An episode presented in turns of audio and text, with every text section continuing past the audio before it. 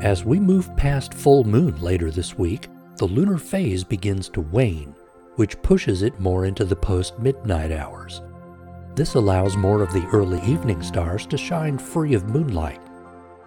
Each season has that one notable constellation that can serve as a guidepost to that part of the sky. In summer, it's common to use the summer triangle, which is still visible high in the west. But in autumn, we have the Great Square of Pegasus. Pegasus the winged horse is commonly known because it's a part of the Greek legend made famous in the movie Clash of the Titans.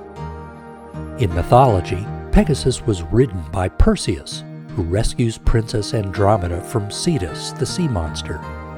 Look for Pegasus as a giant square of stars high in the east after twilight. At this time, the square is actually resting on one of its corners, so it might look more like a big diamond.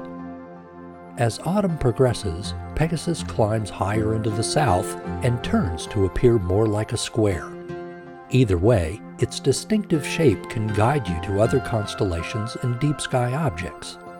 For example, look for the two stars on the lower left side of the Great Square. If you trace them upward and a little left toward the northeast, you should see the W shaped constellation of Cassiopeia. As the night progresses, take the two stars on the upper right side of the Great Square and trace them way down low into the south to a moderately bright star.